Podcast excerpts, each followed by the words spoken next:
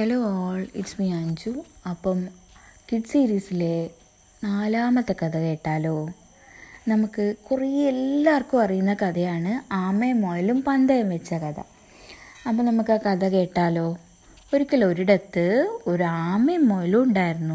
വലിയ ഓട്ടക്കാരനാണെന്നാണ് മുയലിന്റെ അഹങ്കാരം. മുയൽ വിചാരിക്കുന്നത് വലിയ ഓട്ടക്കാരനാണ് താനെന്ന്. അപ്പോൾ ആമയ്ക്ക് പക്ഷെ നമുക്കറിയാലോ ആമ മെല്ലെ മെല്ലെയാണല്ലോ പോവുക. അപ്പോൾ ആമയ്ക്ക് ഓട്ടത്തിൽ ഭയങ്കര വേഗത കുറവാട്ടോ. അപ്പോൾ മുയൽ ഇങ്ങനെ കളിയാക്കി നിനക്ക് ഇതാക്കാൻ പറ്റൂലല്ലോ ജയിക്കാൻ പറ്റില്ലല്ലോ എന്നെ എനിക്കാണല്ലോ സ്പീഡ് എന്നൊക്കെ പറഞ്ഞിട്ട്.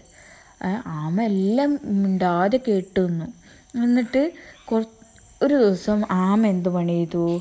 മുയലായിട്ട് മുയലായിട്ടൊരു പന്തയം വെച്ചു. ആരാണ് ഒരു സ്ഥലത്ത് ആദ്യം എത്തുകയാണ്. അപ്പോൾ മുയലിനെന്ത്? മുയലിന് അഹങ്കാരമില്ല. ഞാൻ വലിയ ഓട്ടക്കാരനാണെന്ന്. മുയൽ പറഞ്ഞു ആ ശരി.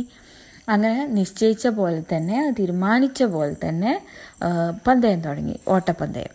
അങ്ങനെ ഓടുകയാണ് കേട്ടോ. പന്തയം തുടങ്ങിയപ്പോൾ തന്നെ മുയൽ ഓടടാ ഓട്ടം.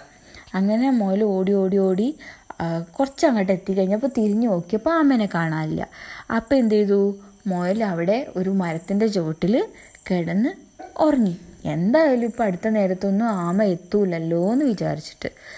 അങ്ങനെ ആമ നോക്കുമ്പോൾ ഇങ്ങനെ മെല്ലെ മെല്ലെ വന്ന് നോക്കുമ്പോണ്ട് മുയൽ കിടന്ന് ഉറങ്ങുന്നു. ആമ മിണ്ടാതെ പോയി. മിണ്ടാതെ പോയി പോയി പോയി പോയി. എന്ത് സംഭവിച്ചേ? ആമ ജയിച്ച്. ആമ മെല്ലെ ആണെങ്കിലും മെല്ലെ മെല്ലെ നീങ്ങി നീങ്ങി നീങ്ങി അവസാനം പന്തയത്തിൽ ജയിച്ചു. ഇതിൽ എന്താ മനസ്സിലാവുന്നത്? നമ്മൾ അഹങ്കരിക്കാൻ പാടില്ല. ആമയ്ക്ക് പോലും പന്തയത്തിൽ ജയിക്കാൻ പറ്റി. അമ്മ മെല്ലനെ ആണെങ്കിൽ പോലും നമ്മൾ ഇങ്ങനെ പറയില്ലേ സ്റ്റോ slow and steady wins the race എന്ന് നല്ല എന്താ പറയുക നമുക്കൊരു തീരുമാനം എടുത്തു കഴിഞ്ഞാൽ അത് കൃത്യമായിട്ട് നടപ്പിലാക്കാനുള്ള ഒരു ഡിറ്റർമിനേഷൻ വേണമെന്ന് അപ്പോൾ എങ്ങനെയുണ്ട് കഥ?